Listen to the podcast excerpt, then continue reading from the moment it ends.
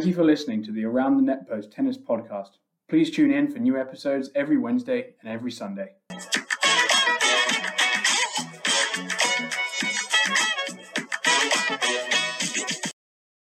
Welcome back. Happy Valentine's Day, Around the Net Posters, to another episode of Around the Net Post. I'm joined by the best co host in tennis podcasting, Jacob Andrus, as well as another special guest uh, interviewing for the role of a third co host, is Chip Moore. Welcome back, Chip. Any any Valentine's Day plans for, for either of you? Uh, that answer is a no. All right. I feel like I know Jacob's answer as well. Uh, actually, it's technically yes. I got some uh, potential pickleball later, so you know it's. Well, I mean, I'm I'm playing tennis later, but it's not exactly romantic.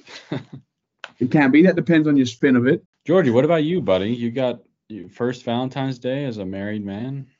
It is. Well, we're going out for dinner this weekend to a nice spot that I've made a reservation at. And tonight we'll be ordering a pizza and having a picnic on the front porch. Oh, fantastic. Sounds, that it sounds is. very nice, actually. Yeah, it's very romantic. Um, and we will share the love as as promised on around the net post. Um, the first 10 followers of our brand new Instagram account.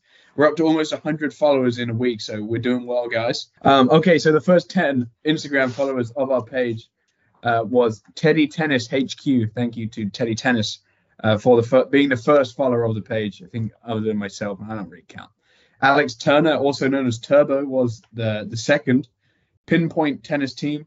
Jacob Hawk, McKenna DeLong, Elsa Johnson, Jem Ortel, Bailey Horn, Alex Crabtree, and Jay Rowe.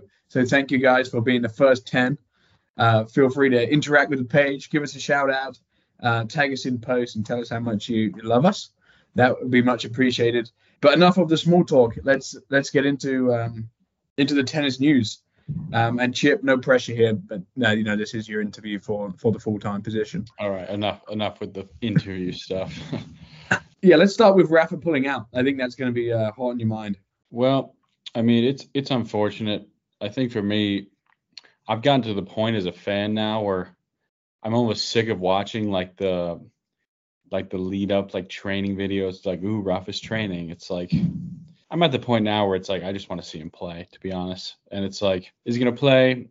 Is he not? Uh, but at the same time, I do understand the decision. I think he's just trying to put all of his eggs in his basket to play the French Open and be at his best for that, and just really, really doesn't want to take a risk. But yeah, Jake, what do you what do you think about it? I, to me, it was a, a no-brainer. He was never going to play that that tournament, in my opinion. Yeah, I was in the same position as you. I, I didn't even know he was signed up for Doha until somebody mentioned it recently, and then I still didn't think much of him actually playing because it doesn't. I don't see how it helps him prepare for the French Open.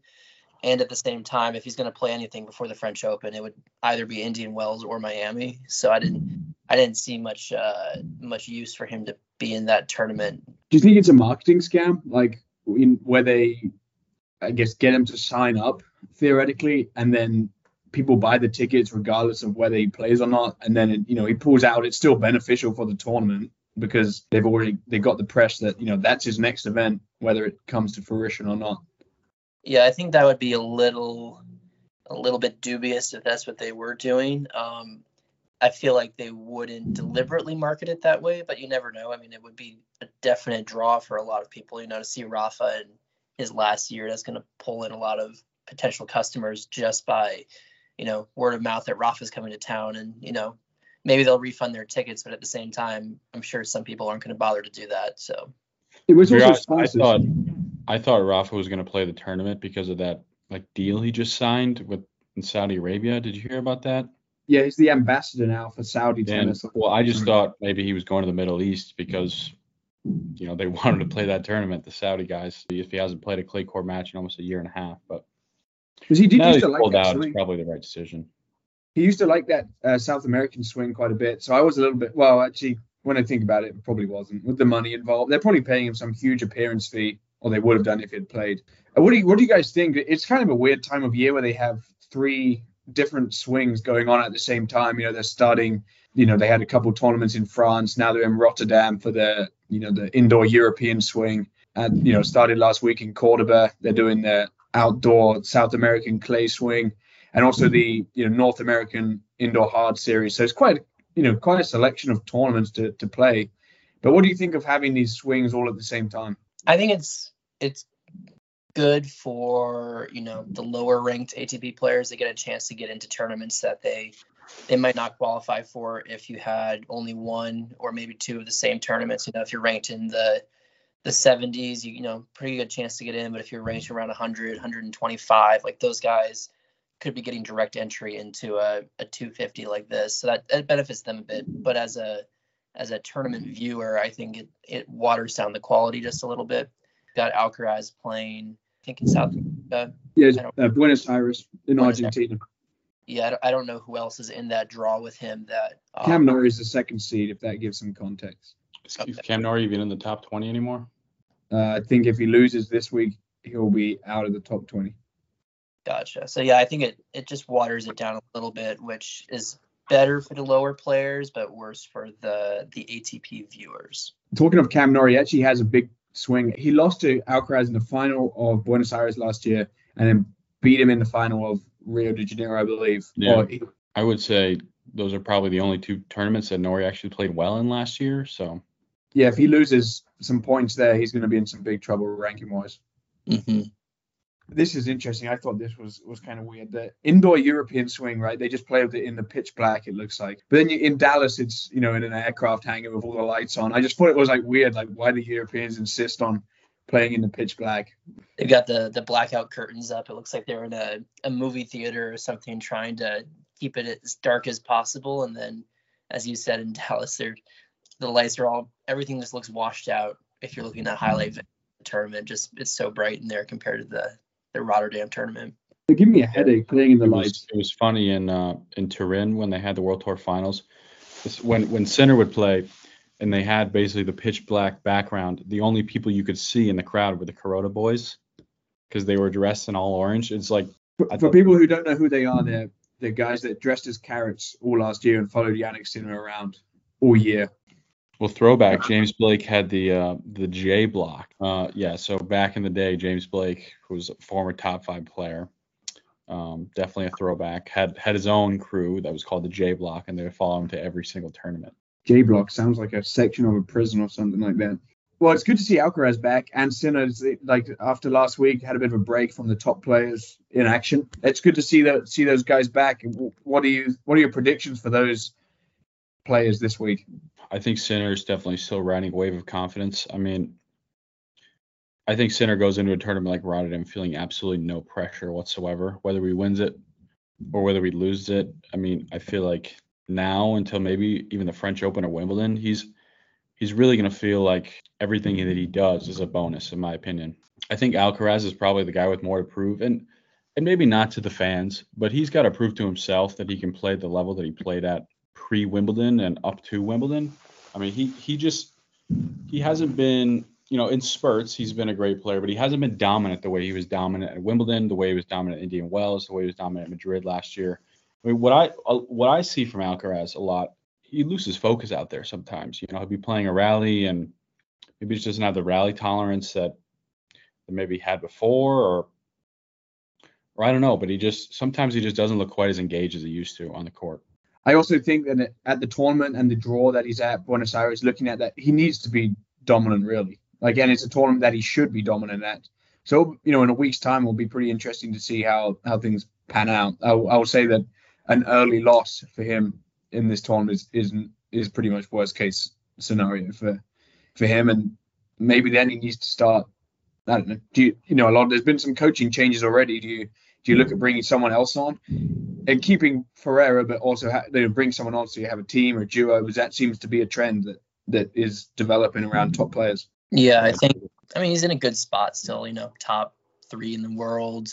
Um, he's had a like a rough stretch by his standards in the last nine months, but I don't think he's in a position where he needs to start changing stuff. I think kind of going off of what Chip said a minute ago, how he seems to be losing focus. I, I remember an interview he did at the Australian Open where he was I think he was talking to Jim Courier and he said that sometimes he just wants to play shots that entertain the crowd, even if it's the wrong shot to play. And I feel like that can set, you know, kind of creep into his game at points where, you know, he just goes for a huge forehand winner on the run down the line at 30 all in a game when he's serving, and now he's down break point, and you know most times he can get back out of that with another good shot, but there there are times where you know misses the next ball, so he's down a break, but uh, you don't really see or haven't really seen the top guys like Novak, Rafa, Fed really hit the wrong shot at the wrong time. Like every once in a while, maybe they get a little tight and maybe hit a drop shot at the 30 all point when they shouldn't have, but they're not really, you know, going for the show off shots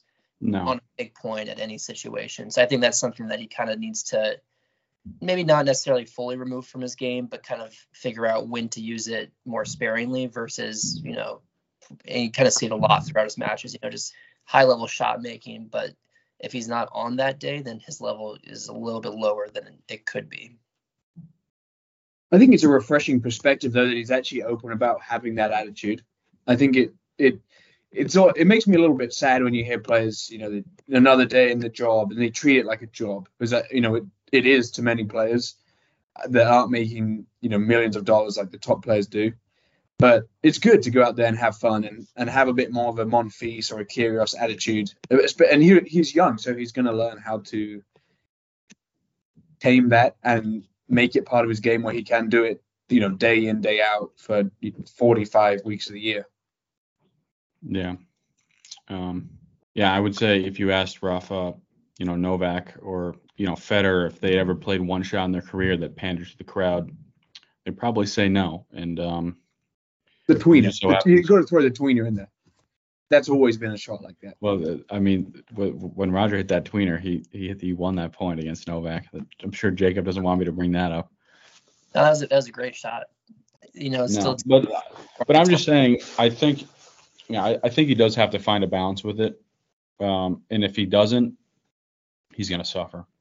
Yeah, but then this is what these tournaments are. That you know, this stretch in the schedule is where players who had disappointing or didn't do as well as they wanted to do in the Australian Open can rebuild the confidence, ready for you know basically as soon as you hit Indian Wells, you are just going Masters 1000s pretty much all the way into the French. This is you know it's almost like the the runway before the season really takes off, in my opinion. So this is you know where to get the that confidence before you start playing the meaningful matches. Sure. Yeah, I would agree with that. And another top player that is in action, well, he's in action pretty much every week, is Holger Rune. So there's been it's a carousel already with him. It seems like a bit of a circus in his camp. He he did get the win against uh, Roman Safiullin uh, in, in Rotterdam, but you know he he pulled out of the UTS I think with sickness, had another injury before, but still plays week in week out. What are your initial thoughts on on his start to the season? Uh, I would say that it's been a really rocky road early on here, kind of continuing off of, you know, some of the the tournaments he had last year. He had some bright spots, but also definitely more negatives in the last six months, nine months, I would say. Um, and you can really just kind of see it in the coaching carousel that's been going on for these last several months. Bringing in people like Federer's old coach, Severin Luthi, was there for maybe a month before they parted ways. To like they said, it was for scheduling issues, um, which may have been the case, but that was a pretty short partnership there. Um, he doesn't want to work every single week. right, right. And then uh, the split between them and Boris Becker recently happened, and I feel like he's just you know bringing on coaches, splitting with coaches, and it's not it's not good for his long-term development because it's not going to you know bring him any consistency. And from what we've kind of seen over the last 10 to 20 years with professional tennis is the more consistent you are in both your preparation and you know almost like your team makeup with you know a lot of these former top players have had the same coaches or trainers since they were maybe 20 years old or 25 years old maybe they occasionally make a big change but for the most part it's a it's a multi-year process with a lot of them. So I don't think that's a, a great sign for Holger Rune here early in his career.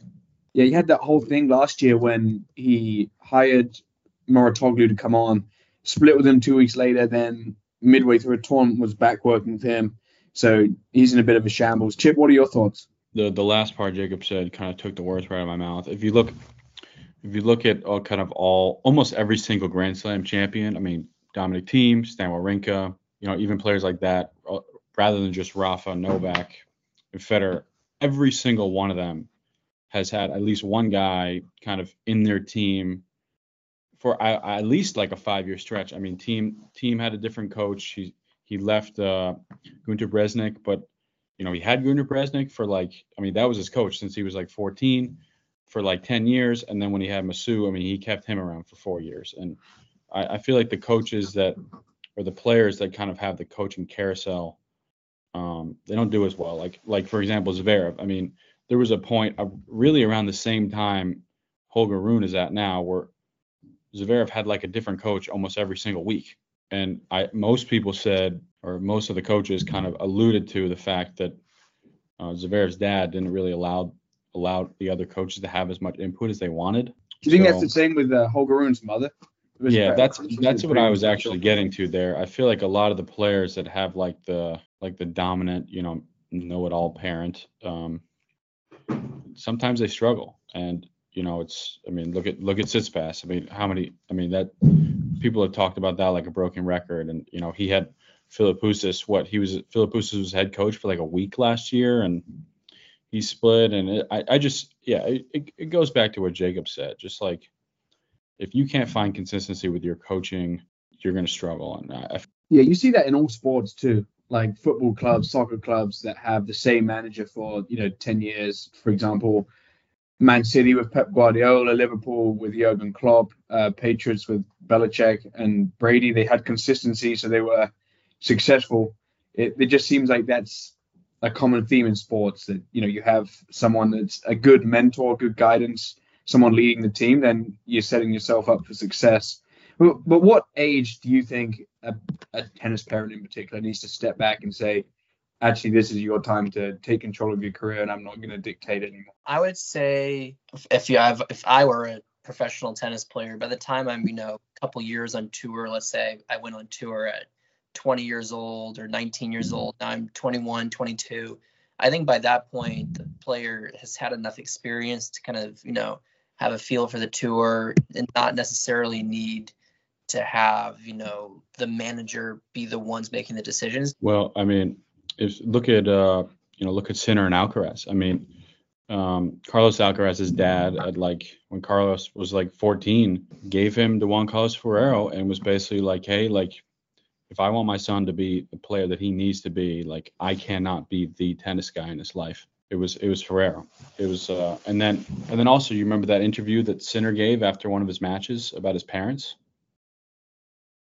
You yeah, I remember, remember that after he won the Australian Open when it was about. Yeah, yeah, yeah. So he's basically like the best thing that my parents did for me was let me choose what I wanted to do, and they didn't force me to do anything. They didn't make any decisions for me. So I feel like, I feel like honestly, as far as the independence and making decisions, it, it almost has to start right off the bat, like right when their career is starting. You know, changing changing gears here. We'll have Coy Simon on next episode um, what what are you, you excited for for Coy to come on? I, I've I haven't seen him in a while, and um, his season's going well, so I think he'll be in good spirits and uh, ready to to talk, and we, maybe we can learn something. Yeah, definitely interested to see what uh what's been going on with him. I know you've uh been in touch with him more recently. I've never really you know known him super well. We're from the same state, but like lived in five hours away, and I think he's three or four years younger than me, so not much of a previous relationship there. Yeah, I, I forget that Chip. You've you've uh, you've not met Coy before, so no, he's a he's a great guy, and um, yeah, he'll be a, a, valuable asset to the to the pod.